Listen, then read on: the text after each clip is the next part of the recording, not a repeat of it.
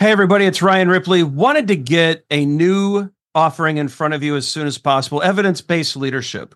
And so, as you all know, Todd Miller, myself, and Will Seely, we're big on evidence-based management. We want to apply it to the leadership space. We all know that modern managers face complex challenges every day.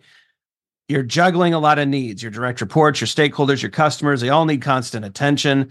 What we want to do is help you manage that. We want you to use information and data to make good decisions around all of these areas so that we're delivering the right thing at the right time for the right customer.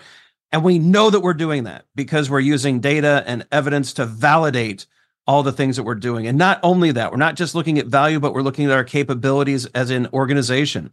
Can we deliver on time? Can we innovate effectively? Do we have too much tech debt? Do we have too many things in process? Are we unable to deliver when the market demands that we do? We look at all of these things with evidence-based management. We merge that into a leadership mindset and lens, and we enable you to make new and better decisions repeatedly based off of the data that you're collecting within your organization. It's exciting stuff. We hope you can join us. Visit agileforhumans.com/EBL course. Join us in one of these offerings. We think you're going to love it. Hope you can join us. Use Agile for Humans, the number 4, to take another 15% off of this course, and we can't wait to see you there. Agile for Humans is brought to you by Audible.com. Get one free audiobook and a 30-day free trial at www.audibletrial.com/agile. Over 180,000 titles to choose from for your iPhone, Android, Kindle, or MP3 player, including Scrum, The Art of Doing Twice the Work in Half the Time by Jeff Sutherland, and Crucial Conversations by Carrie Patterson. Visit www.audibletrial.com/agile to enjoy your free audiobook today. Processes and tools dominate today's agile discussions, but we are devoted to the individuals and interactions that make it work. From the beginner to the veteran practitioner, we have something for you. Welcome to Agile for Humans.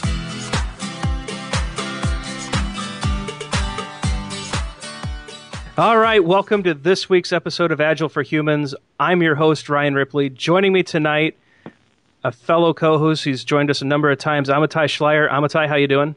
Ahoy! Good to be here. This week, as usual during the week, I am in Dearborn, Michigan. Also joining us tonight, we have a very special guest, a well-known person in the Agile community, Mr. Arlo Belshee. Arlo, how are you doing tonight? Hey, doing pretty good. So, Arlo, you're well-known for Promiscuous Pairing, a paper on pair programming a number of years back, more recently as a consultant with Industrial Logic, another ILer. What else has been going on lately, and what have you been working on? I work on helping people get better one little increment at a time. Doing that at the code level, doing that at the cultural level, doing that in the team structural level. There are a variety of topics to talk around that. But scaled continuous improvement, big fan of big scale, and refactoring and legacy code, big fan of getting into the gnarly, really, really good stuff. And then recently been doing some stuff about changes in hiring and what it means if you're working effectively in this way, what it means in terms of what you should be looking for on your team. You know, I love it when the guest sets the agenda. It's so much less work for me. So why don't we just jump into it? So you brought up scaling. Yeah. And now at the big type of clients that Amitai works at the large corporations that I work for, I know that this is the topic. Mm-hmm. So everyone wants to know. It's like, fine, you got your little Scrum team and you've done this and that, but how do we do this at the scale of 5,000 people? And it's all the rage, and even the frameworks. There's SAFe, LeSS, DaD, and I think a few others that I'm missing. Arlo, what are your thoughts on scaling, and just what are you seeing out in the consulting world? The core essence of my approach is to understand that when you're operating at scale, you can't handle as much complexity. So you have to understand what really matters, what the core problems are going to be, and then figure out how to address those in simpler ways. So any framework which adds additional facilities and things to handle the problems at scale is going to be doomed to fail. They scale to a certain level, and then they all fall apart. SAFe is a fine example of this. It works really well up to 200 and 250 people, which I call tiny. Right. And going beyond that, you have to have separate SAFe installations, and you run those groups separately. But like when I was working with Office at Microsoft, or with some of the Windows Server teams, you could divide the group into like 30-person organizations, but after 30-person, the next reasonable dividing was 2,500 or 5,000 people. So SAFe installs just aren't going to work, right? When I start to look at the problem of scale, you really need to step back and say, well, why can't we just solve this with a whole bunch of completely independent teams? Now, there are reasons we can't, but what are the reasons? As presumably, I mean, if we look at this as a processing system, let's use the metaphor that my company exists as a system for processing data, information about the marketplace and about our customers, and turning that into insights that we will then enact in order to get cash. So if we look at that as a data processing system, what we want to do is maximize the amount of data that we can convert into insights and acquire cash with a given amount of resource. And we all know from any data processing system, we're all techies, the most effective way to do that is horizontal scaling, scale out. Make something very, very small and then duplicate it a whole lot of times and free thread it. You know, you don't want any contention over any resource between any of those instances. Make them all completely independent. So we can try and do that for these big projects, and that would be you roll out, you've got 2,400 people, so you roll out 300 extreme programming teams because you need all the technical practice, you need to do everything right. Okay, great. So why isn't that sufficient? You know, what's missing that we can't just solve it with 300 full, powerful XP teams? So something that immediately comes to mind and something that I think many executives will start pointing at is governance. Yep. So when you have 300 teams operating as individual cells, how do you put them all on the same set of rails to where they follow a lot of the corporate patterns that have been established? Yep. Yeah. So that's the common one that comes out. Another one that comes out is mobility, cross-team mobility. Another one that comes out is brand similarity in the marketplace. Brand promises and the like. And that can include like user experience things. It can include security standards. It can include a number of different things. So there are a bunch of these good reasons. If you step back and look at them, they're all the same answer. Their answer is there is something that we as a group want to have consistency on. It might be our internal code processes. It might be our HR, the way that people get promoted and career paths. It might be any number of things. But there's something that we want to have be consistent. Okay. If we have it as a whole bunch of separate teams, then the natural result is they will all go explore different approaches, and we won't have any consistency. Now, if we look at that, assuming that each team has reasonably good self-governance and self-improvement, which is an agile thing. XP teams, strong XP teams get that, and we can assume that each team has that, because if they don't, we'll fix that problem. That's not a scale problem yet. Right. Mm-hmm. That's just an agile problem. Right? So go solve all those. Right? So we'll assume you already have that. So the first caveat is get your agile straight and then start scaling it. Yeah. Why would you try and solve a problem for 2,000 people that you can't yet solve for 8? Absolutely. Because you haven't already been working in a flow model and don't realize that you don't need to do that yet. Right. Yeah. I mean, there are a whole lot of reasons that people might try and solve it in the large before the small, but none of them are valid. So we're going to ignore them all. Solve it for every group of 8. Yeah. So once you've solved it for all the groups of 8, if you have those teams, that you have just developed the optimal strategy for exploration. It is a whole bunch of independent teams that all go off in their own direction and optimize based on their local context. That's going to give you the best way to breadth first, explore the possible data space, and find opportunities. It's going to be the most innovative structure that exists. we want consistency in some ways. We need to recognize that anytime we're going for consistency, we are necessarily hurting innovation in that same space.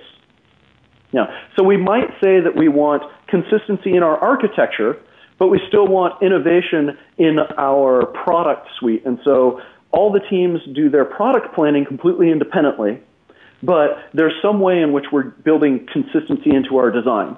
That means our designs aren't going to be as innovative, but they're going to be consistent, right? Or another group might say, actually, we want innovation in our design as well. We want to discover new ways to do code, but we want consistency in our security protocol. We want everything to be, really hardened security-wise.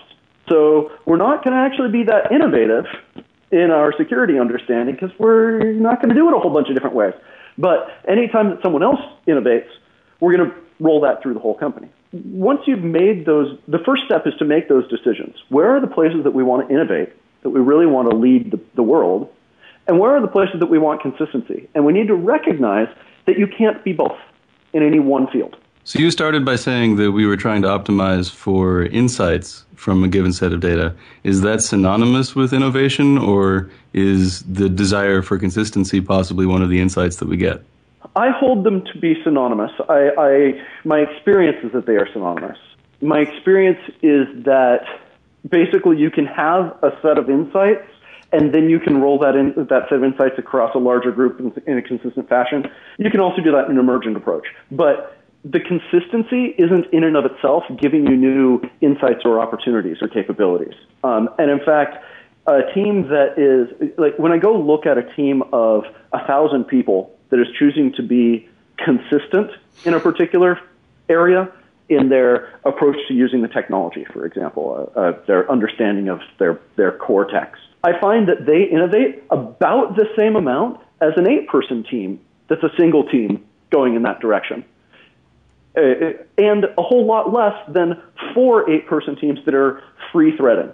And so it really does seem that once you say you're going to be consistent on a thing, then the span that is consistent, which might be the whole organization, it might be a sub-portion, that's an intentional design choice.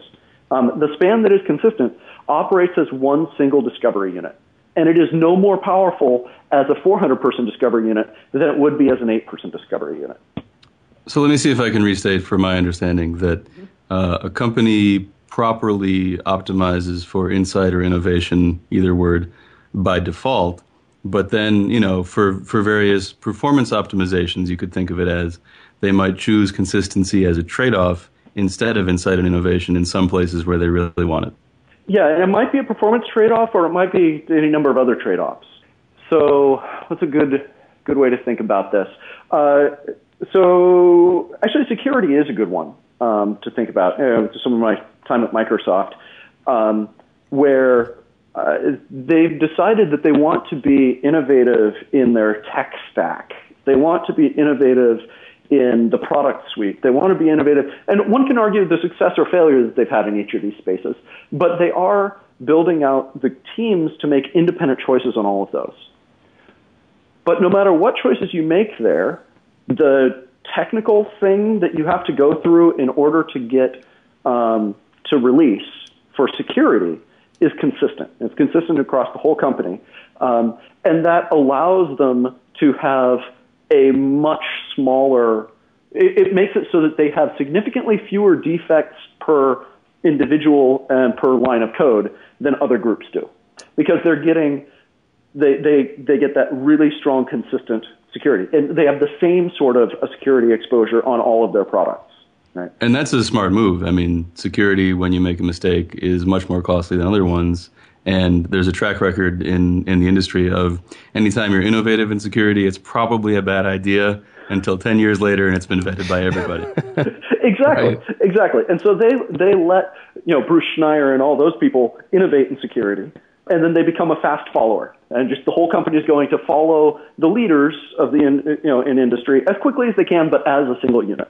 Yeah, and so it's a really wise business choice to do that. And there are other reasons to make trade-offs as well. Optimizing for innovation is really great in innovation-driven markets. You will rapidly improve, increase the cycle time. You'll get inside your opponent's decision-making loops, and you'll gain a tremendous business advantage against competitors. You will also drive the price down. Innovative markets tend to reduce profitability of that market. Once you can get a stable market, you might want to milk it for a little while. Moving to a consistency-based strategy, slowing down the market and the market's advance, as long as your competitors aren't able to beat you in innovation, can allow you to milk that market and take some better profits out of it. You make it sound like the real competitive advantage is being able to tune your organization on the fly. Absolutely. That's a big competitive advantage. Mm-hmm. So let's talk about how you get consistency, because it is tunable. Consistency, when we look at, again, a data processing system, the old way that we got consistency, like consistency was the fundamental problem of data processing. And the old way we got it was scale up. We built a big central something that would handle whatever we wanted to be consistent on. The center of excellence. No. A centralized relational database. Whatever it was, but we would create this thing that would be a center that would make the decisions in a consistent fashion, and then everyone would basically lock and contend for that resource. And allow you to scale further, because you could have a bunch of things that weren't in that centralized thing. But then when it came to that one aspect of that you wanted consistency on, that's where you had the central body. And traditional corporate structures are all about that. The hierarchy exists to survive having poor information flow across the company. It was invented by the Medicis way back when, by a bunch of other people, but it was taken into business by the Medicis to handle the case that sending information across Europe was as expensive as sending goods across Europe. So you just couldn't have everyone making their own independent decisions. Things would collapse. So they invented they used hierarchies. Hierarchies are great for central, and they're great for having a small group of people that make a decision that everyone else implements. But that's not necessarily what you want to do. We want consistency. We'd like to do it without resource contention. In the modern era, we've solved that problem. We switched from scale-up consistent data stores to eventually consistent parallel data stores. I see a metaphor brewing here. Yes.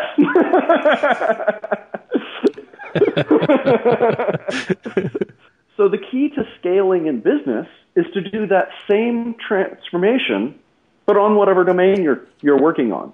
So we want to get consistency without centralization, because centralization gives us resource locking and contention and slows us down and limits our scale.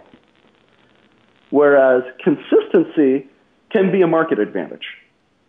It'll still slow down our innovation, but we can choose to have it slow the innovation a little and not limit our scale.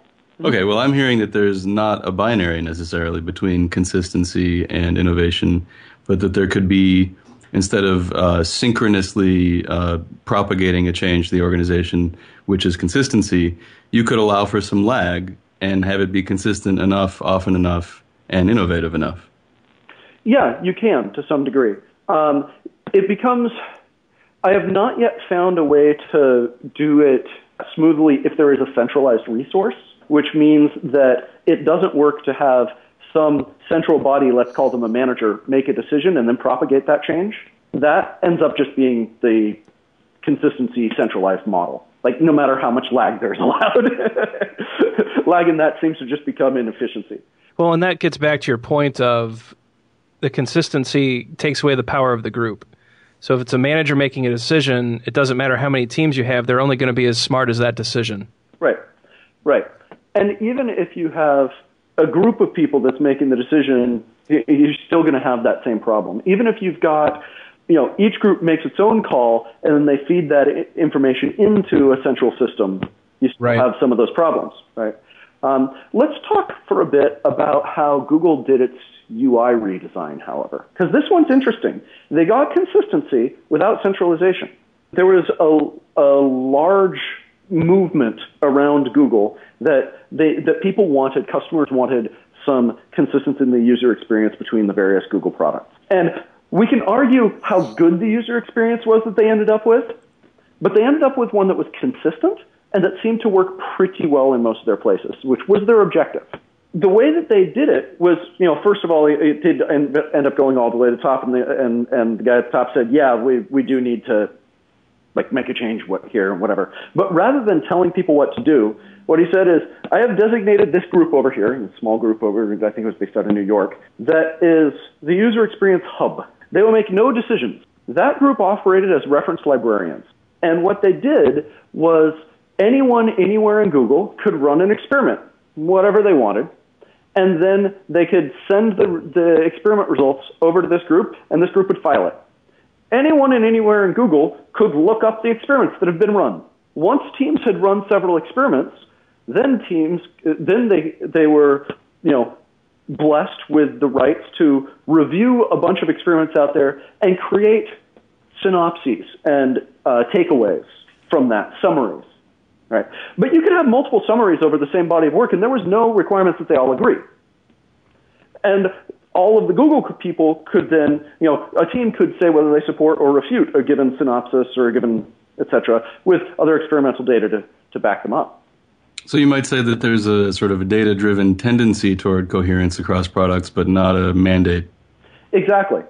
And it took about 18 months where over that period of time, groups would make changes and they'd try things and they'd give the results, and then over time they started to see there seems to be some overwhelming need, there's weight to decisions over in this space, that these seem to work well for other teams, and so they become more likely to take on what the other teams say, and they find that it works well in their product. And so there's this emergent trend towards whatever seems to work in a broad set of spaces, and over time, this being user experience, it changes as users experience things and then change their understanding of Google products. And so teams would try something at first, and their users would overwhelmingly say, no, we like it the way it is, and make it a little more specialized. And then as more and more Google properties start to work the same way, they'd try the same thing 9 months later, and the users say, oh, thank God, you finally work like a Google product. Nice. Right. But, yeah, there wasn't so much a mandate as there was a good way for the people on the ground who were doing the work to share data, share results, and share understandings and learnings, this validated learning sort of approach. They had a good communications protocol. They didn't have a leader. What I'm hearing here that sounds like a key success factor that's unstated that Google has and maybe other places have less is an experimental mindset in the first place. Experimental mindset is a huge help. It turns out it's a huge help both for consistency and for continuous improvement and experimentation, innovation. It also sounds like they highly valued open data, which is also not a normal corporate trend in my experience, that departments are not usually as open about sharing the secret sauce, so to say. Yeah. I find that companies I work with tend to fall very quickly into one of two camps. There are companies whose goal is to be effective, and these companies are, they have an experimental mindset, they try new things, they share data, et cetera. And power is very widely distributed. And there's a very weak or even sometimes no hierarchy and the like, very little individual ownership. And the other set is companies where each person's goal is to survive. Right. And these are typified by strong individual accountability and individual measures. And in them, there is almost no team. Data hiding is part of it's a very valid survival mechanism, and so everybody uses it. The company doesn't do very well as a result. And one of the most challenging shifts in Agile is it really says up front, if you want to be effective, the new modern definition of effective, of adequately effective and innovative, is a bar that cannot be met by a bunch of individuals working against each other or even sort of alongside. fundamentally, to be effective in the modern way, you're going to have to shift to being a company that works as teams and as a company, not as a bunch of individuals. And when you do that, the power dynamics change, the politics all change, the way data flow changes, and that is a huge cultural transformation that many companies struggle with. And many companies don't even make it. The ones that don't make it, they're just going to be significantly less innovative than the other companies, and over time they will be competed out of existence. It'll take a while because they're big, usually, but if they don't make that cultural shift, they're just not fighting the same game. They're not on the same field. Is that dichotomy between the two styles of company that you see part of the reason that you say start with XP teams, get good at XP, because that's an early way to find out if they're not going to be able to do it? That's part of it. I actually usually start from the top with executives talking about understanding their business. Because it's also worth pointing out, some businesses are fundamentally cost control. And if you're in a cost control business, none of this Agile stuff applies to you at all. Mm-hmm. Do not go close to Agile. It will just balloon your costs. Mm-hmm. You might want to learn a little bit about refactoring and TDD, get a little of that, and leave everything else behind. It is designed for innovation-driven businesses. So recognize which business you're in. Right? But if you are in an innovation-driven business, then that's where we go to the top and we talk about, well, let's talk about how you be innovative, right? And how you actually get a given amount of innovation with your spend. And so I often start with them and talk about, well, and these are some of the things it's going to cost. Like, this cultural change is not easy.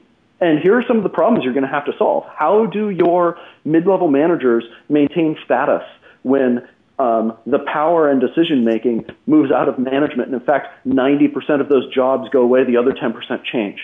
How do your executives maintain status and interest when 100% of those jobs change? And maybe some of them go out of existence. It's important to address, you know, the personal safety and personal status aspects of these things. Otherwise, the change ain't going anywhere. So I reviewed a piece of yours that I read a while back, the sociocracy dynamic governance idea. Yeah. And I'm wondering, it seems like it's a segue from what you're talking about now.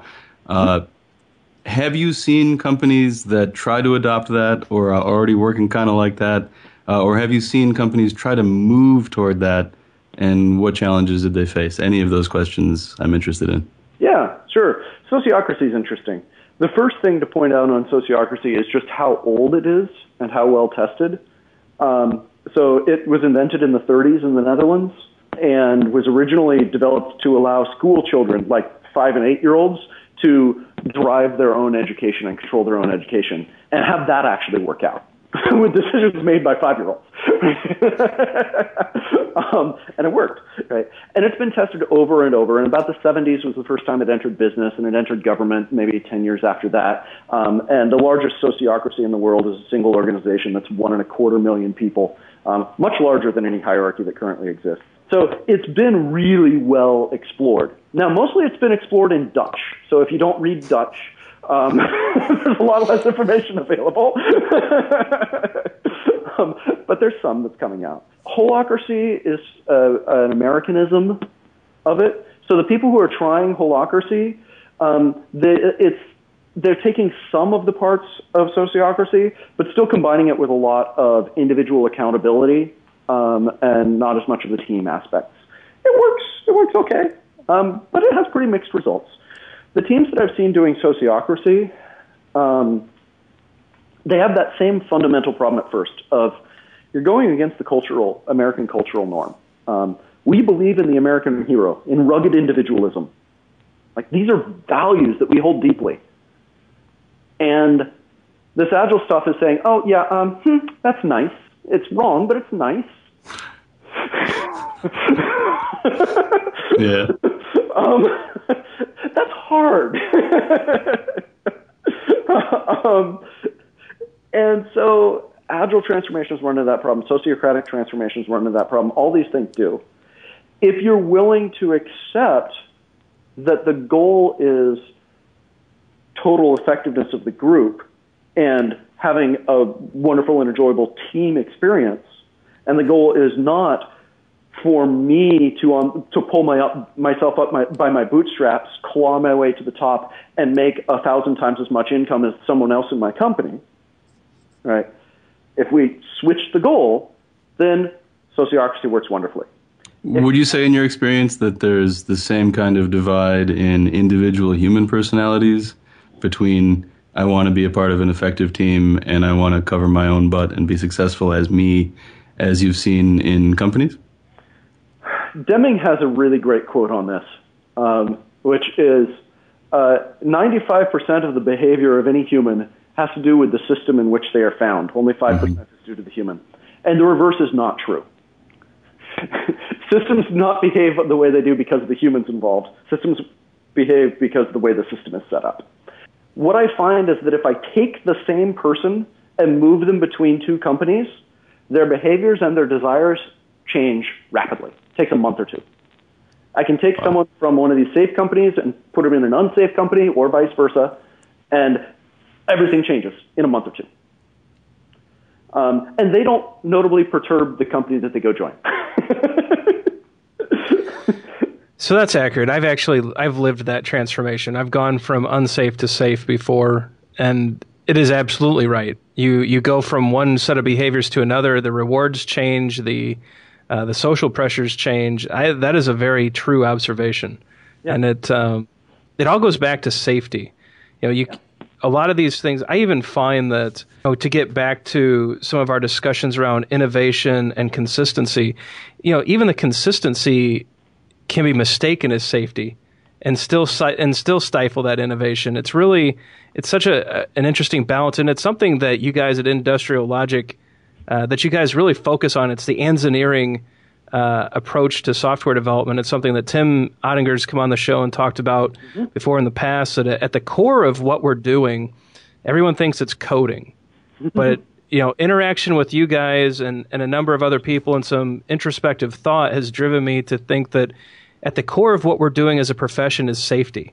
Yes, and the safer people are within the organizations that they're working, and the safer that the developers, the testers, the managers, the executives, the higher level of safety will relate back to the higher level of effectiveness.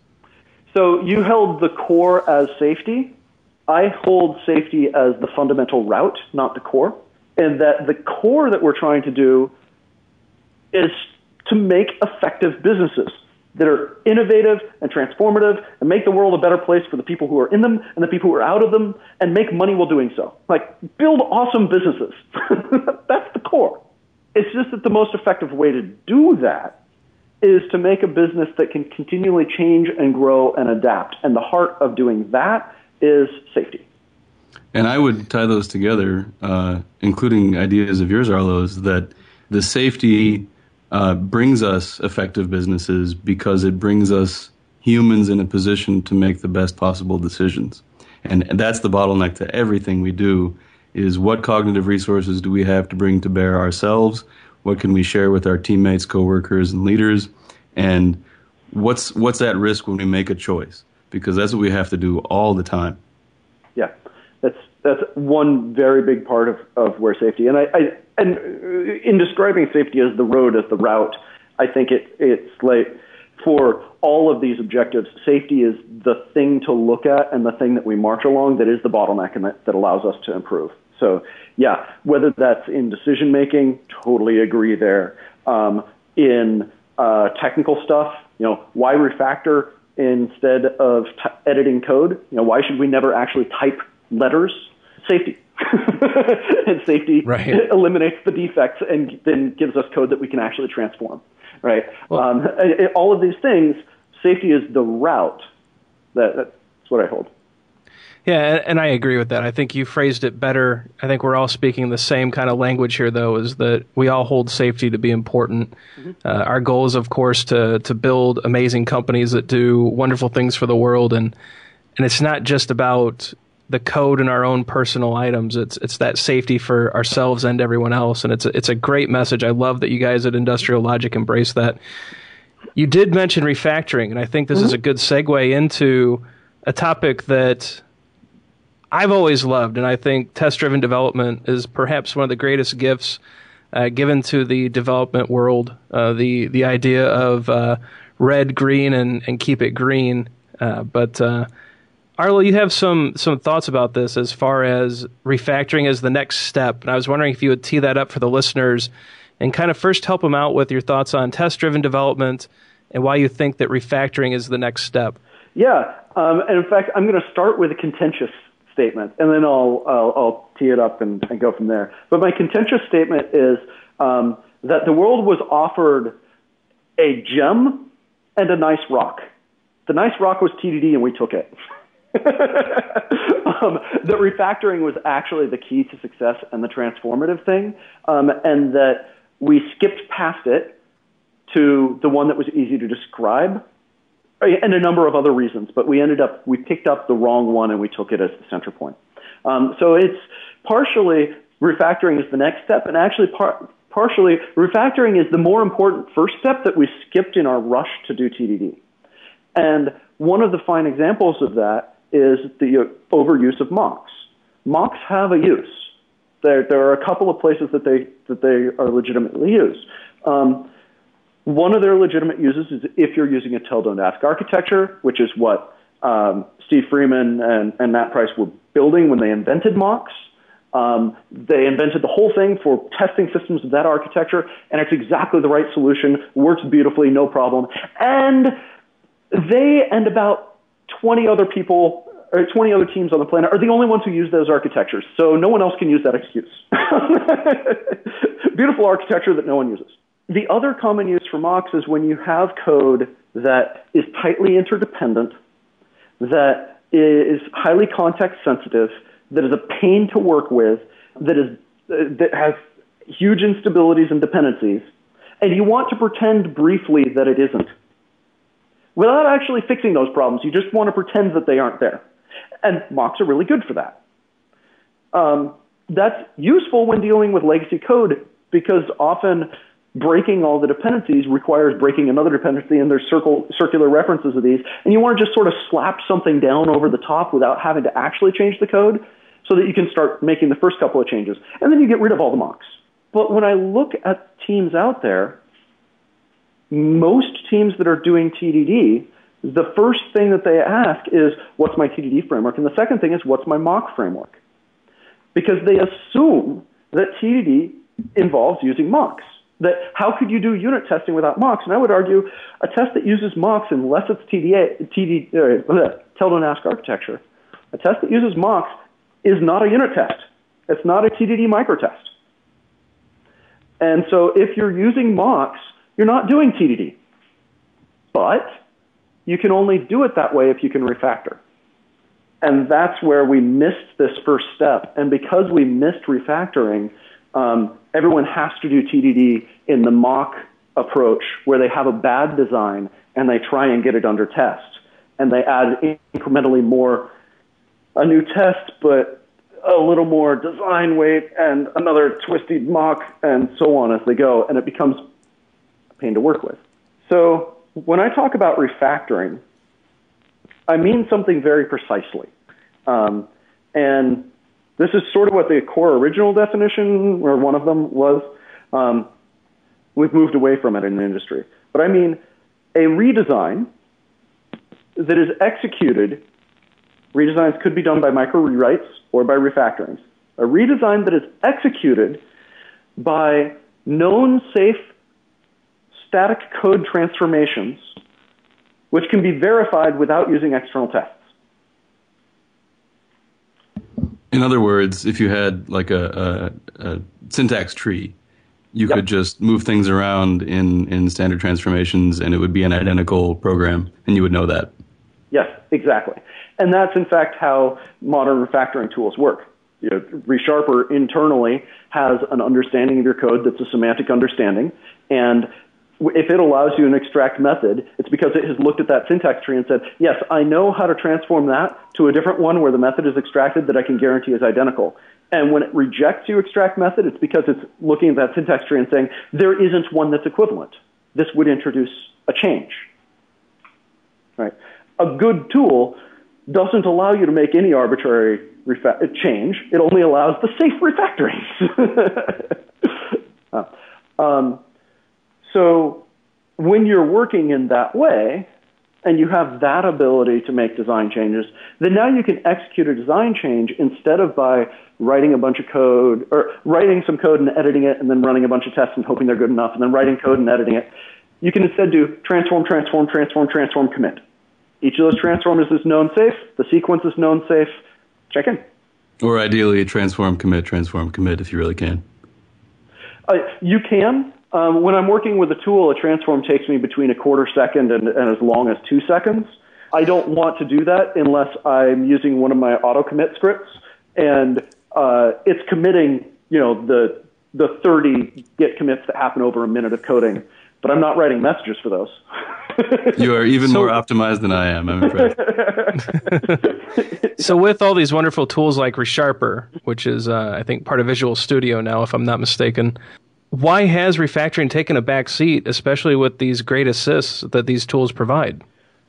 Well, a number of reasons. First, the tools depend on languages being analyzable. JavaScript isn't, Ruby isn't, Python isn't. Static languages have a huge advantage for the tools. Without the static languages, even a rename isn't necessarily safe. And so it can provide you code transforms, but it can't provide safe code transforms, and so you don't get all the price. Another thing is people haven't paid for the tools to really advance, like outside of a few areas. There was a big push in the Java world. There was a big push in the C# world, and people pay for the refactoring tools there. They haven't paid for them in a lot of other places, and so the tool vendors haven't invested, and so the tools are meh in a lot of places. Bigger facet of it is a lot of people don't distinguish between known safe transformations approach of refactoring and just editing code and doing micro rewrites. Mm-hmm. That nuance is missed, and that nuance is the whole thing. People say refactoring when they're changing some code. Doesn't matter if it's precisely refactoring or not. Exactly. And therefore people know when people do that, and they mostly do it by editing, they have the same bug rate as any sort of redesign, and everybody knows redesigns are buggy, and they are. They measure that, and they say, this refactoring thing is dangerous. Well, let's not really do that. Maybe if there are enough tests under it. And that's where they talk about TDD is to support refactoring. Right? If we've got enough tests, we'll discover our bugs soon after we create them. If you've got enough, if you do refactoring the right way, then you won't create the bugs. So you can make your code testable and then put tests. I refactor untested code all the time. Arlo, can you help me with that? So it's been a number of years since I've actually written any Java code, and so I'm far enough removed where there's enough fog in my brain that this isn't connecting. I'm thinking that perhaps some in the audience may not be making the connection as well. Can you walk through kind of a codish English type example of refactoring something prior to testing, and then how that refactoring improved testing? Yeah, sure. So a fine example is I recently did a blog series that I'm, I guess, 6/8 of the way through publishing on on improving names. There's a running example that's going through there that's from a situation I did at a conference a while back. So I'll talk to that example. So that was a system for FAA. They were tracking airplanes in some sort of, I don't understand exactly, way. And they needed to update to the new version of the data. The data format was XML-based and is backwards compatible, except that they have some additional information they want to pull out of it, so they really do need to make some updates. And it's backwards compatible asterisk, because there's always that asterisk. Right. Yeah. So they have a couple of changes they need to make. The code that we're going to work with is untested legacy code. Because this was for a conference, we picked a relatively small thing. I think it was no more than about 2,000 lines. It's a relatively small method for legacy. Right. So we want to get this thing. It is presumed to correctly cover the current data needs from the current data source. It has been tested in the field to that end. And we want to make it so that it will handle the new one. And And we want to be able to release it before the new one comes out. So we also want to be able to continue to handle current needs off of current data source. So step one is we need to understand and isolate this code. And I've found that basically there are two ways to understand code. One, you can read through it a whole lot and try and figure it out. Two, you can read through a little bit of it, gain one idea, and write it down. Repeat until the code becomes readable, and then read through it. And that's the approach that I tend to use, because it's a heck of a lot cheaper. And the heart of that approach is refactoring. So what you're going to do is you're going to, what we did was we look at this big nasty thing, and we decided, we knew that the top of any method is likely to be a bunch of guard clauses, so we started at the bottom, and we grabbed the largest just curly brace that nears the end of the function and extract methoded it. And we had no idea what it was called. Right? And we did that a couple of times until we had broken them out, and we would quickly peruse through it, and if we could get one or two ideas of what it was, we would give it a name. And so we had things, do something evil to the database. Don't know what it does, but I see that there are four write operations to a variable called db cursor. I'm going to assume it does something evil to the database. And so on, as you start to tease it apart. And then we were eventually able to find the chunk of code that was related to parsing some XML. And aha, this is related to our project. So we went in there. Right? And as we did these refactorings, we were able to extract what used to be this big method that was given multiple XML documents, and when it completed, returned nothing, but by side effect, modified a bunch of databases on the basis of what was in those documents and what had already been in those databases. So read-write to database, read only from file. Wow. Yeah, it's legacy. It works. And therefore wasn't tested. We had just in trying to tease it apart and understand what the thing does, we'd created a bunch of chunks that were reading from the XML file and creating these big struts that would be passed back. And then some other ones that were taking these big struts and analyzing the database and modifying the big struts. And then some other ones that were taking these final big struts and on the basis of that information, writing things out to the database. All of these are easier to test. And all of a sudden, you don't have a 2,000-line method where everything is effectively global and you don't know how to think about it. You have inputs and outputs and, confusing transformations that aren't explained well, but they're there. Exactly. And so as you keep going down into the area that you actually want to make that change, once we had that broken apart, we realized that the places that we really wanted to make the change are in the XML parsing and the struct. And we want to add a couple more data items to the struct and read them out of the file. So we can go in there. Well, that's easy to test drive. First, we look at the code that's already there, and we use approval tests, Llewellyn's approval test approach, to just throw in a whole bunch of random data and see what structs come out. And we just lock in on the test. We say, this is supposed to generate, I guess, that struct from this data source, whatever it does. We just take a week's worth of random data inputs, jam them through. There, that's where it's supposed to generate. Use that to pin things in place. And then you could start identifying the places where we actually wanted to make a change and start TDDing those and write a test for, this is actually the important part that we should now get into the struct. From that. And then you can start looking at those pinning tests and teasing out from that what are the actual cases, the actual business cases, and turn those from just approval pinning tests into, they still use approval style, but business case tests that really are clearly describing what's going on. And those insights that you're having there, the first sets we were recording via refactorings into names and into the structure of the code. The second set of insights are insights about runtime and data behavior, and those we record as tests. That becomes the spec. So as we're working with the code, it's not that we're trying to get the code under test. It's that we're trying to understand what the code does. Every time we realize one thing that the code does, we just write it down, and when we leave, we've got more of the spec written than was there before. That's an extreme case where you need approval tests to try to validate what even is being pinned. But you also said something to the effect of of untangling, the biggest curly braces you can find inside the method just to help you understand it. And that's a much more globally applicable technique. Like I refactor code just to understand it, even when it's far from legacy. It mm-hmm. helps me to get my head around, how are these connected? How are they coupled? And how am I free to move them? And that works on any kind of code base for me. Yeah, absolutely it does. Similarly, the other set of insights really does as well, which is identifying a business case, extracting the spec.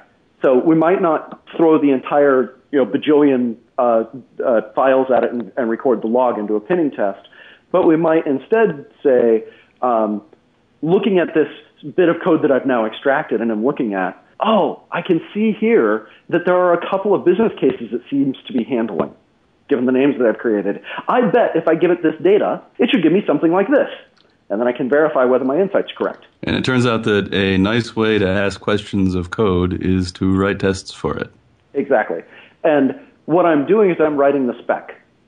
Mm-hmm. The spec is just best represented as tests, as code. But like a spec, it needs to have all of the characteristics of the spec. Do not overspecify.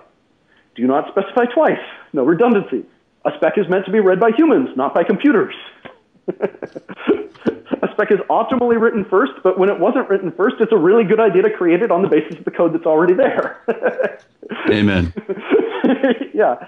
So that naturally develops as just the way that you operate with tests. Once you have that refactor first mindset and you understand refactoring is about just running that loop, have an insight, write it down, have an insight, write it down, have an insight, write it down.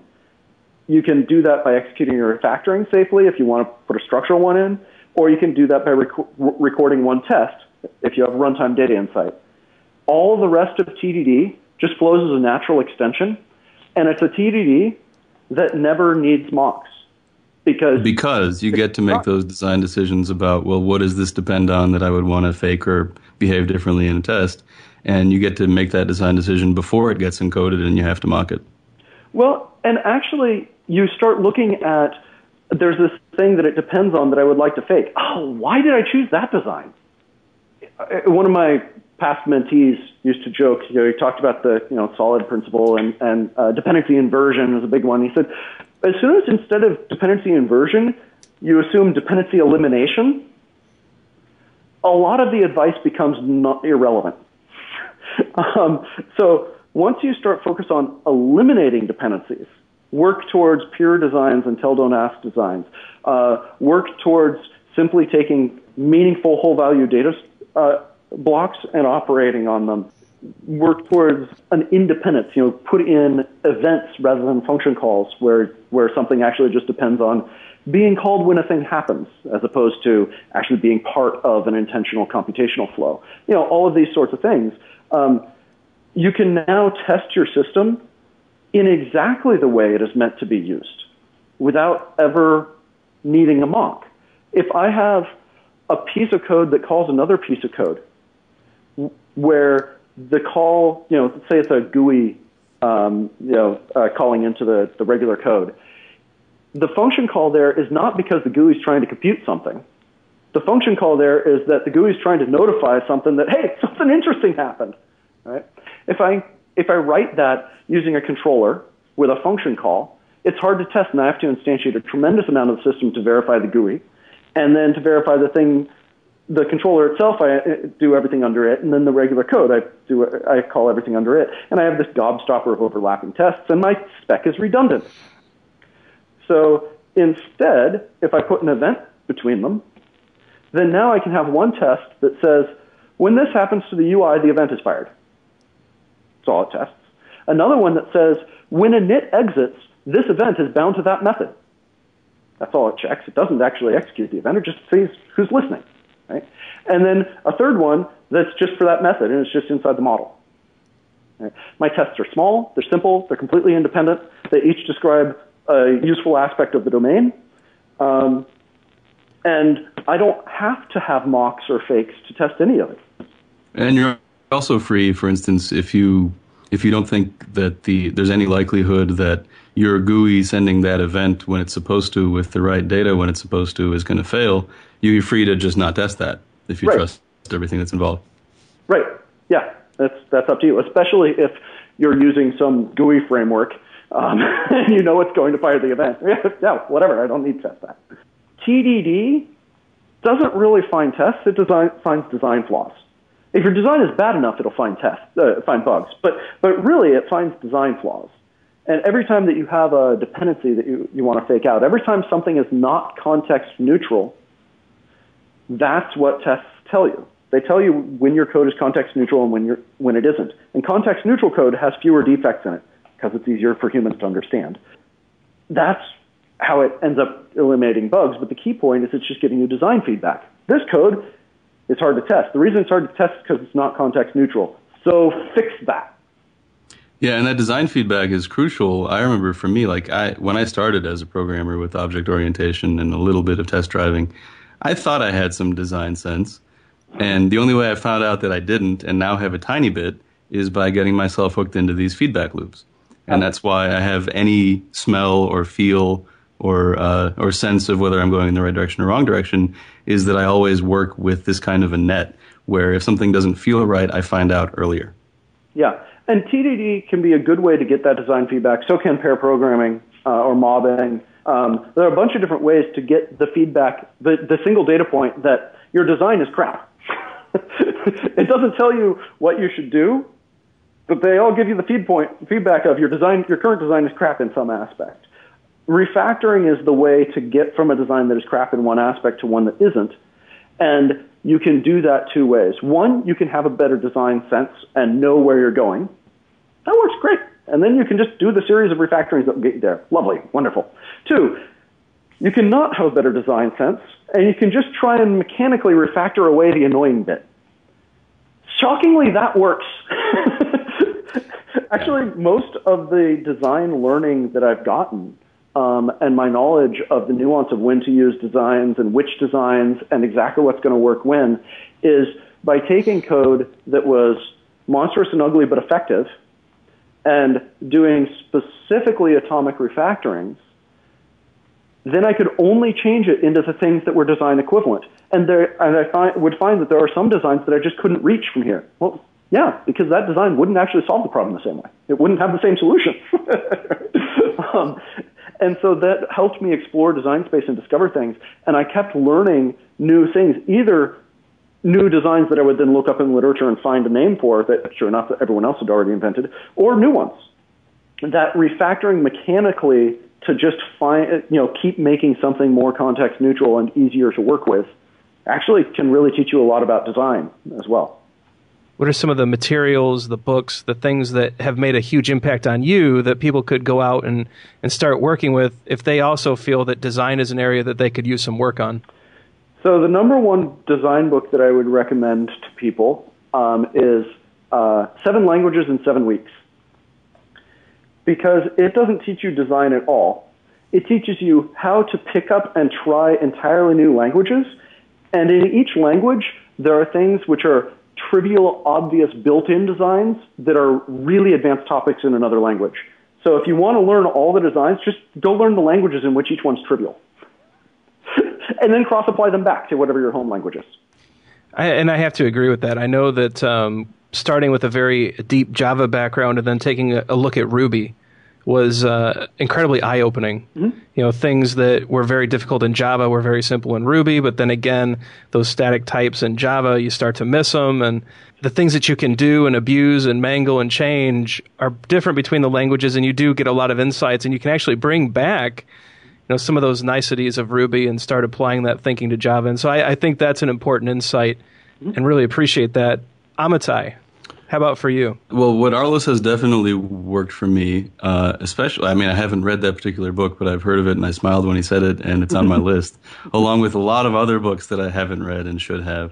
But what the aspect of that has worked for me is I tried to learn object-oriented programming kind of on my own as a kid in Perl, because that's what I had handy. And it just made no sense because the language doesn't have affordances for really anything, let alone OO. I do love Perl now. But then I was lucky enough to get hired into a job that, first of all, was an XP shop, and it was my first programming job. And I learned a lot of right things and not a lot of wrong ones. And one of the things that I was learning there was object orientation in a language that doesn't give you a lot of ways to not do it. And so that was an easier way to learn it. And then when I went back to Perl years later, I knew what I was looking to accomplish, and all of a sudden the problem was tractable. So in that sense, I follow up with that advice. For me, again, not being super well read in all the standard literature, my advice is step one, be an introspective person. Step two, be a person who looks for consequences of your actions, not only over a near time horizon, but over a longer time horizon. And then three, make a lot of decisions in code and see what happens. Let me add a number four to that, Amitai. Pair program with someone who understands design better than you. Also, that's real nice if you have it, yeah. Also, pair program with someone who doesn't understand design as well as you. It's a good exactly. Work with other people and with some people who are at about your level, because each of them give you different design insights. Yeah, right on. Very good. And you know what, guys? Speaking of diverse insights, Arlo, you've had some posts recently about gender and hiring. Your writings have certainly been focused on that lately. What's going on in that space for you, and where do you see that going, especially in our industry? I'm going to come at this from a completely different direction than anybody else ever does, which tends to be sort of my approach. So I'm going to say that our goal is simply to create teams that are really effective and innovative. First, we're going to create a bunch of innovative teams, right? And innovative teams, the way you do that is you create teams that are masters of learning. Maximize insights per hour, that's also called maximizing learning. That's the same thing, right? So if I have a team, and the modern structures, pair programming and two-day cycle time for retrospectives and 1 week cycle time with product and a 1 day cycle time with product experiments and all of those sorts of things, they're all designed to optimize learning. Those all become just sort of a mechanistic result, or, you know, part of your process, and learning rapidly speeds up. The thing that happens at that point is skills become not so valuable. The better teams that I've worked with, they will hire, you know, when there's a new skill that everyone on the team need, or that they need to know, it's brand new technology or it's a whatever else, what they'll do is they'll hire a consultant who's really good in the field. They'll bring him in, they'll work with him and have him require that he work on site with them doing the projects, and they'll be pair programming and mobbing, and they'll be doing all their normal application stuff. And they won't even focus on his work. Like, they'll do some of his work and some other stuff.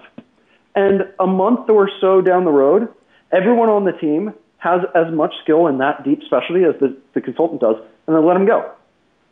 Because you can build a specialist to the point that they can be a software consultant in a month in any skill in programming, if you've got a team that's working in the consistent XP way. So when you have that, then you start looking at hiring. Well, what should we be hiring on the basis of? Experience, skill, knowledge?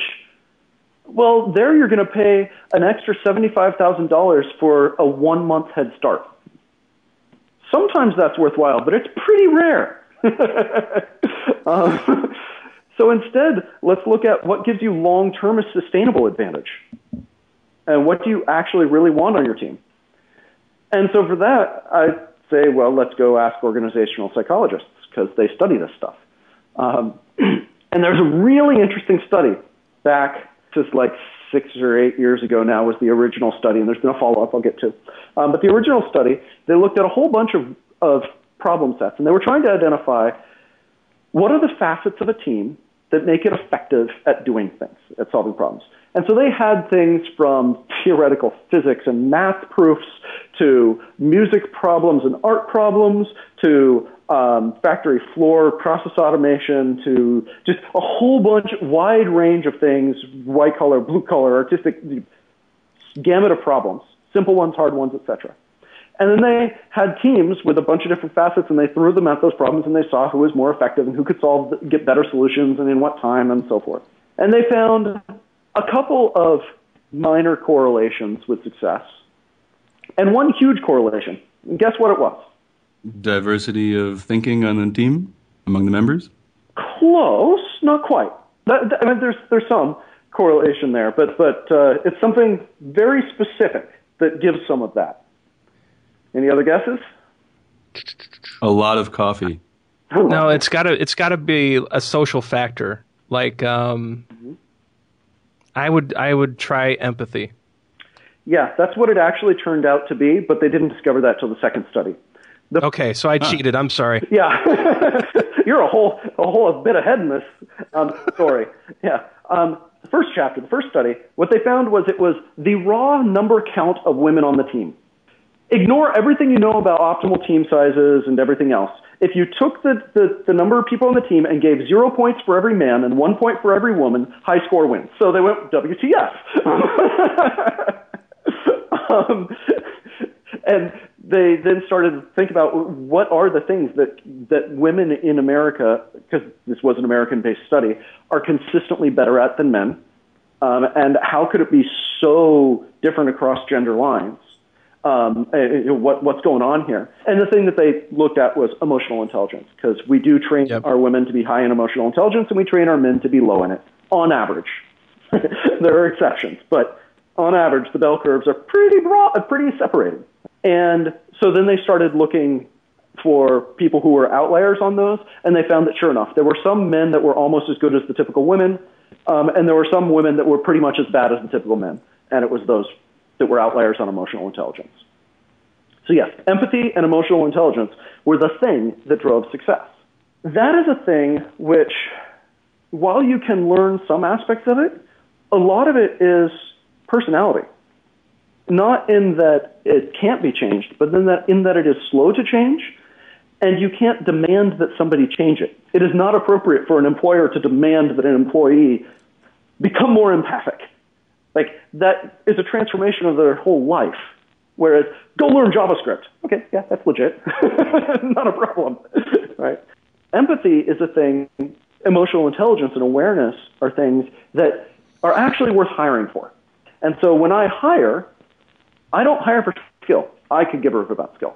I hire for emotional intelligence and a number of other behavioral traits that are the same sorts of things, where I want heterogeneous teams, some people that are creative, some people that are tenacious and really just like dive into a problem, some people that are analytical and data-oriented, some people that are people-oriented, some, a variety of those sorts of things. And so on my team, I'll be looking at, as a team as a whole, we have two that have this trait, one that is an exemplar of that trait, and we've got three that are okay at this but no exemplars, and where's our gap? I'll fill in some of those. But those are all that I look at. And then I have the candidate pair to do the work so that we can see that, it's mostly actually an empathy test, but secondarily, are they willing and able to learn? Does this thrill them? That's all I hire for. And it turns out that when hiring that way, women have a huge advantage.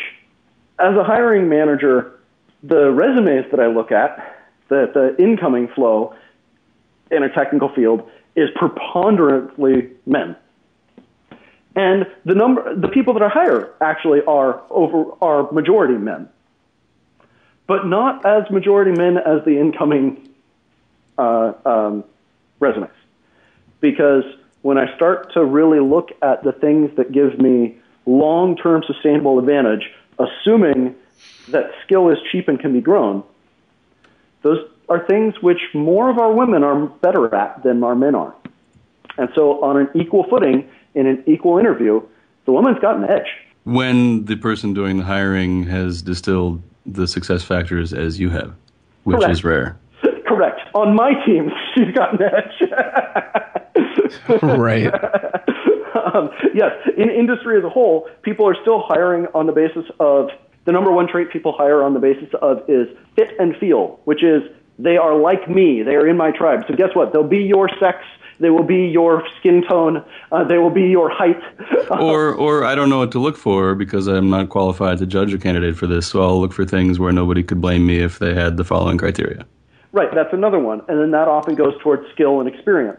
Or I'll follow an HR metric that they have to have between 4 and 6 years of experience and a laundry list of buzzwords and languages. And they better have a few accomplishments on their resume and all these other arbitrary things that may or may not add to a team. I feel like we're being unfair to Arlo because he gave us some really good ideas and now we're coming back with really bad ones. Yeah, we are. Yeah. We have to balance out the podcast. It can't be all gold. It can't be all gold. We got to have a little bit of dross in there. There's got to be some coal in there too, you know? Yeah. So yeah, I mean, there are a lot of things that people do. Most people aren't educated on how to interview. Most hiring managers have never been educated on how to interview. Most hiring managers have never been educated on how to hire or how to build a team or what a team is or what makes a team effective.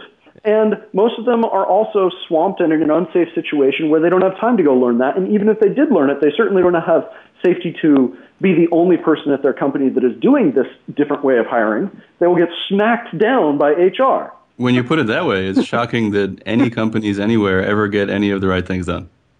You don't. That's the great thing about business. You don't have to be any good at it. You just have to be better than the next guy over. Just got to be faster than your friend. Just got to be faster than your friend. Or willing to trip them. Right. And this is a place where the top teams, the top companies, are routinely able to put together 16 people organized as two XP teams that out-innovate and drive into the ground a 2,000-person company without any effort. Like, they do that on the way to what they were actually doing. They don't even notice that they killed a company. However, those companies are doing things that are culturally hard, given our basic defaults in American culture. Our assumption of rugged individualism, our assumption of the American hero, puts us at such a disadvantage. Our assumption of hierarchy, which is a result of those, puts us at such a competitive disadvantage that if those are all you have to compete at, you don't actually have to be really good. Right. Ironic. Ironic, yeah. And we get a lot of, you know, evidence-based management stuff that is improving and optimizing the way that we work with all of those assumptions, because 0% of the things that they test ever break those assumptions. Then 100% of the results say that those assumptions are valid. No surprise there. No surprise there. It's just data, right? So the number of people that actually explore the space at all, they get off of the basic cultural norms, is very, very small. And as a result, if you're in one of the many companies that is not exploring the space broadly, first, you very rarely have to compete against someone who's actually very good at their job at all, because those companies are so rare. Second, if you want to, you can choose to make a few improvements in this direction, and it will put you leaps and bounds ahead of the otherwise incompetent all around you. Yikes. It's not actually that hard, but it does take the perseverance to step away from the assumption that I'm going to make a difference and towards the assumption that we as a group are going to make something awesome. And it might be easier to question that assumption if more Americans traveled abroad, like to the Netherlands. Yeah. Go watch children play on the playground in the Netherlands for an hour, and you will see better examples of corporate governance than in any American company. You know, I've based a talk on my two kids and a large group of their friends organizing a game in the backyard, and how they exemplified more of the agile values and principles in an afternoon at a barbecue than I've seen some teams express in years. It actually is amazing to watch kids play and see how they work these things out. And even some of them have far more emotional intelligence than the person sitting next to you in that next cubicle or office. I think it's an important insight. My kids teach me so much about this area that, incredibly insightful comment there. Yeah, yeah. Kids teach you a lot, and other cultures teach you a lot. Get outdoors, get out and try some of the, explore and experience some of those, and then it will be easier to put together a team that can work as a team.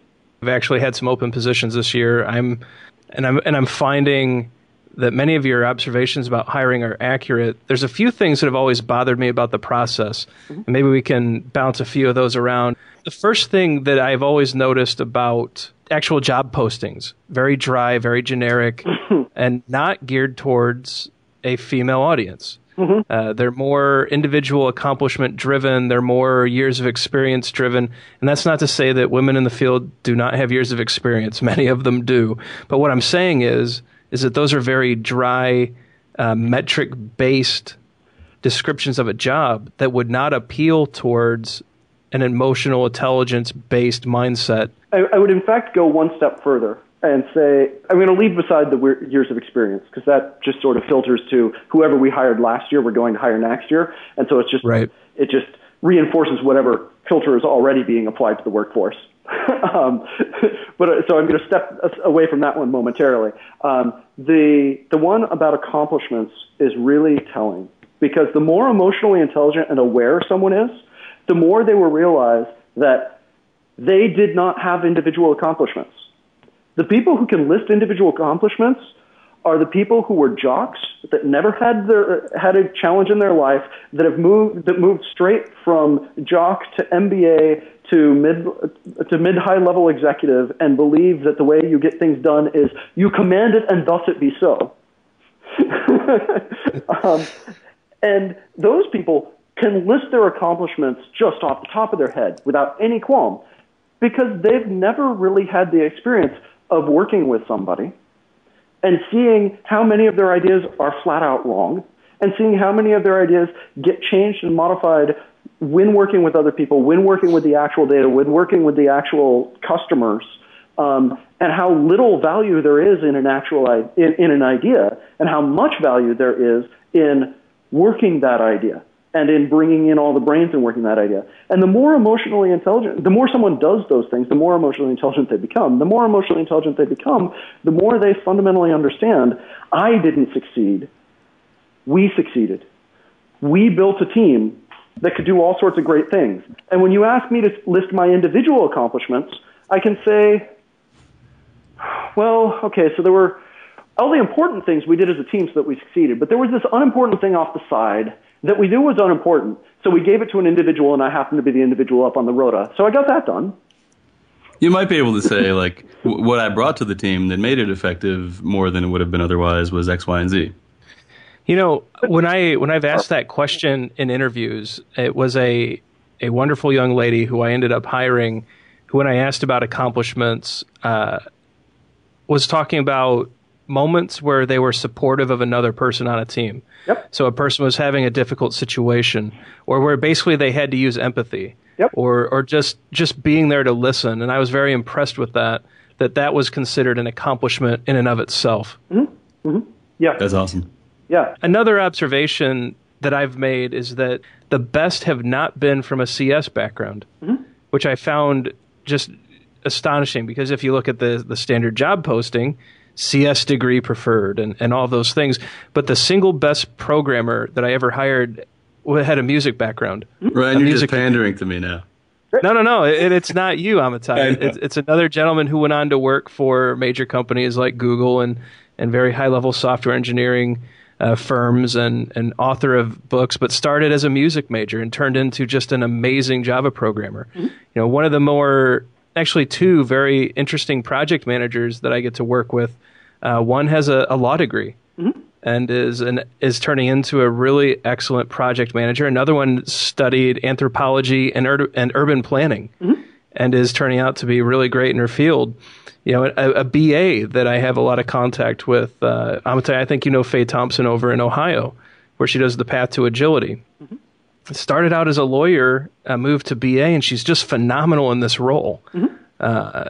And you see this story replays over and over, where even pulling people from outside of our field it's brought more diverse ideas, and even I think it's an infusion of emotional intelligence. It often is an infusion of emotional intelligence. I have found similar things to be true. My best hires are film students and math majors and physicists and so on.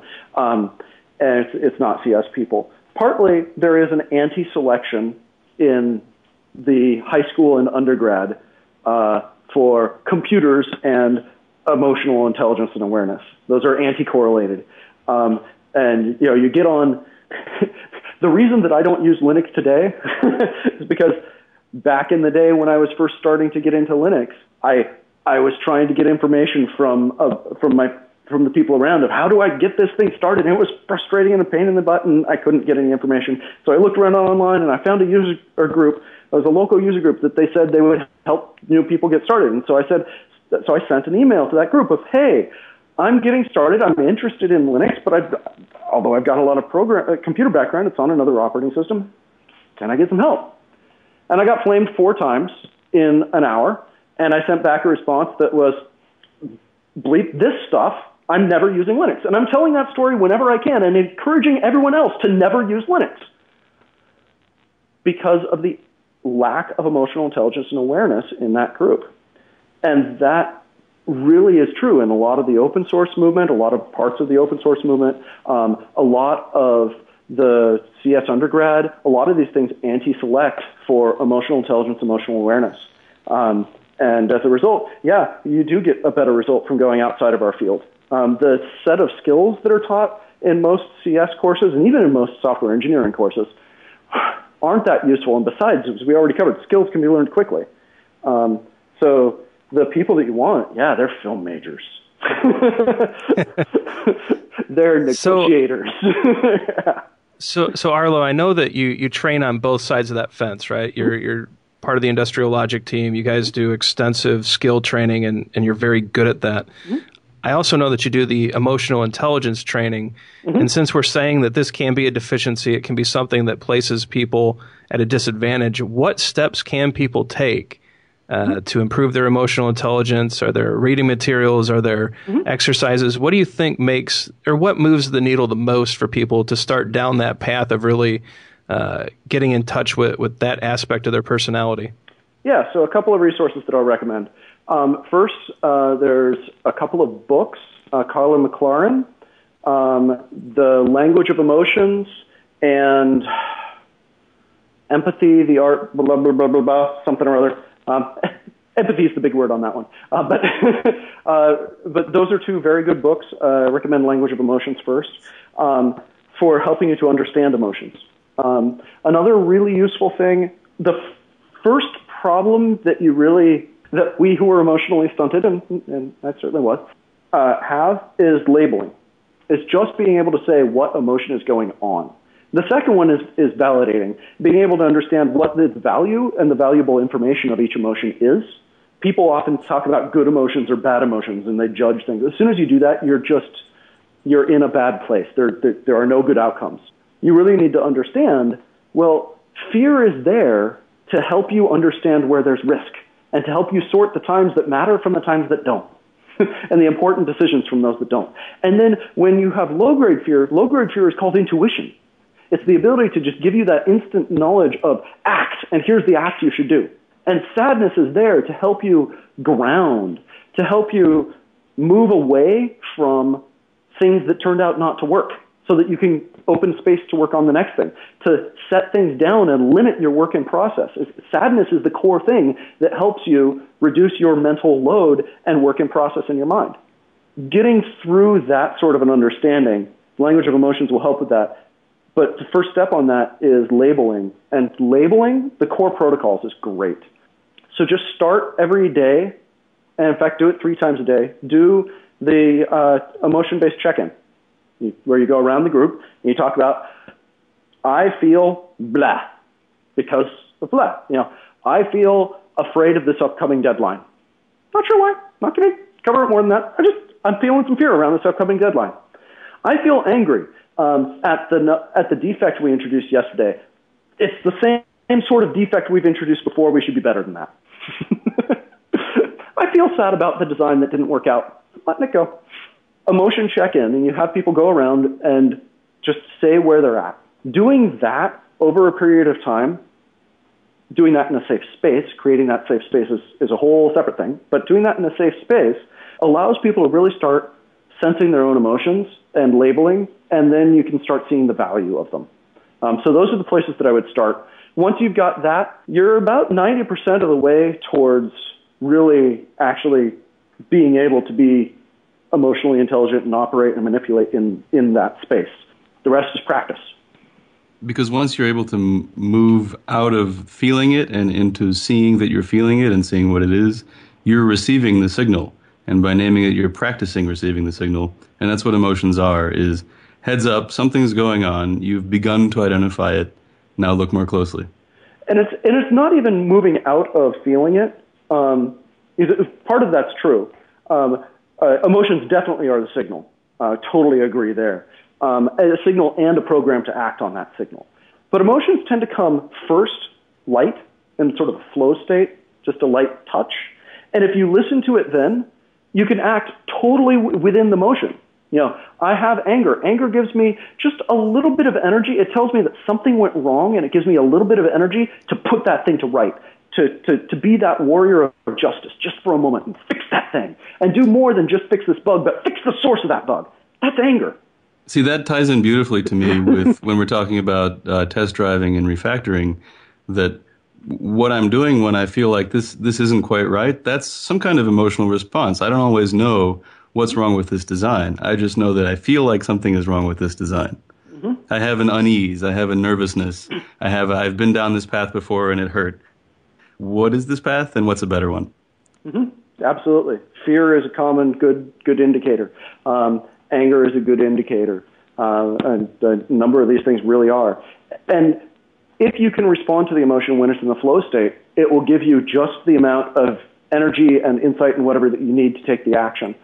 If you don't respond to it, that's when the mood states and raging rapids emergency sorts of states happen. It's if your subconscious says, here, I have this pattern, you should use it, it's lovely, and you ignore it.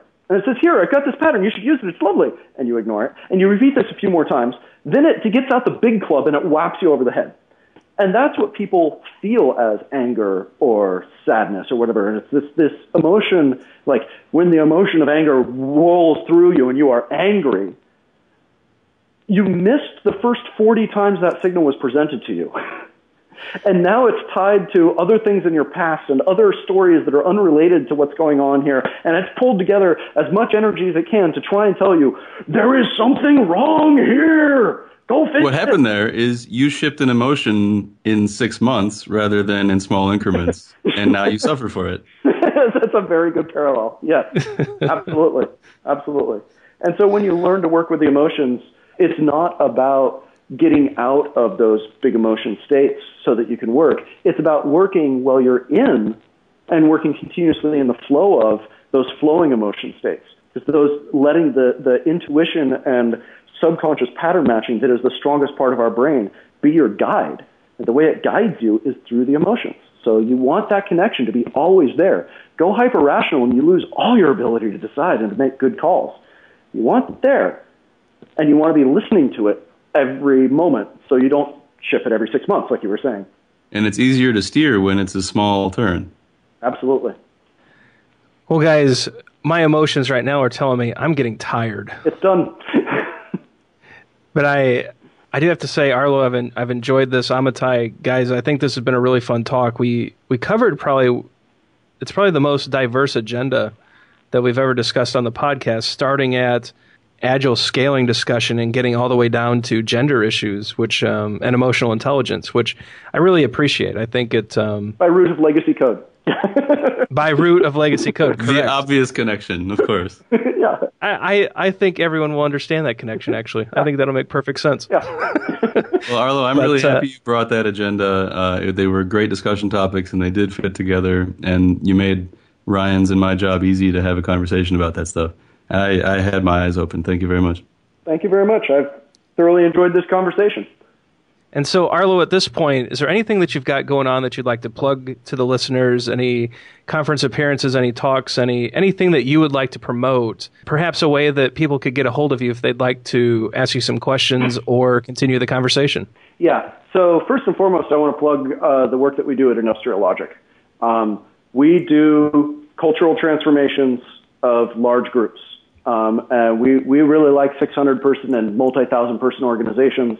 We do the deep tech, all the legacy code stuff, and really help people do that. And we do the cultural things.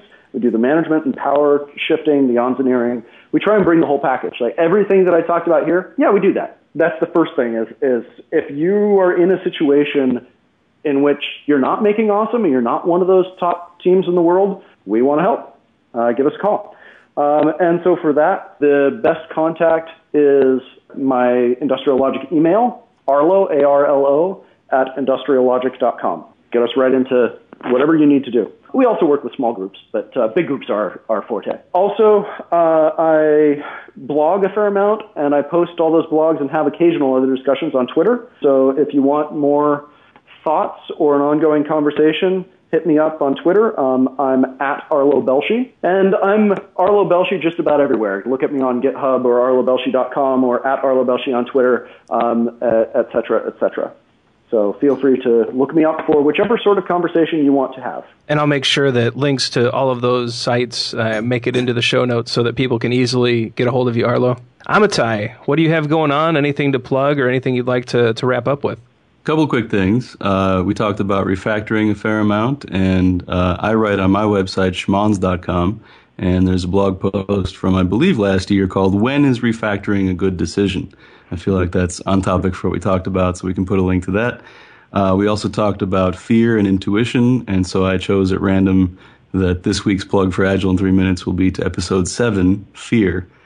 And finally, Arlo mentioned Llewellyn Falco's approval tests, and we should put a link to that. That's pretty cool stuff. Yeah, and I should mention Amitai is the creator and host of Agile in 3 minutes, another Agile podcast. Essentially, he takes a single word, turns it into a topic over 3 minutes, and writes Agile poetry. Really is one of my favorite podcasts. He does a beautiful job with it. It is inspiring to listen to 3 minutes of Agile beauty. So I will put a link to that podcast as well. I think anyone who's interested in this podcast and the Agile for Humans brand, I think you guys will really enjoy what Amitai has put together over at Agile in 3 minutes. I hope you listen to that as well. And I'm your host, Ryan Ripley. I don't have anything to plug this week. I just want to thank the listeners. This month, this podcast will go past the 10,000 download mark. It is a huge milestone for a podcast that's only been in existence for around 3 months. So I just want to thank everybody for listening and for the feedback. This has been a week, Amitai, you and I were talking about this earlier, where it's just been an outpouring of wonderful feedback from the listeners. Seems like this week we've gotten so many great tweets and other comments that it's just incredibly humbling that what we manage to put together each week is being received, internalized, and then creating value for people. It's very humbling, and I'm very appreciative of just everything that all of you guys, the listeners, have done as far as the feedback and listening and all of that. So my only comment at the end here is just thank you so much for listening, and have a great night. Thanks for listening to Agile for Humans. Let's keep the conversation going. Drop us a question on Twitter at Agile for Humans or visit agileforhumans.com.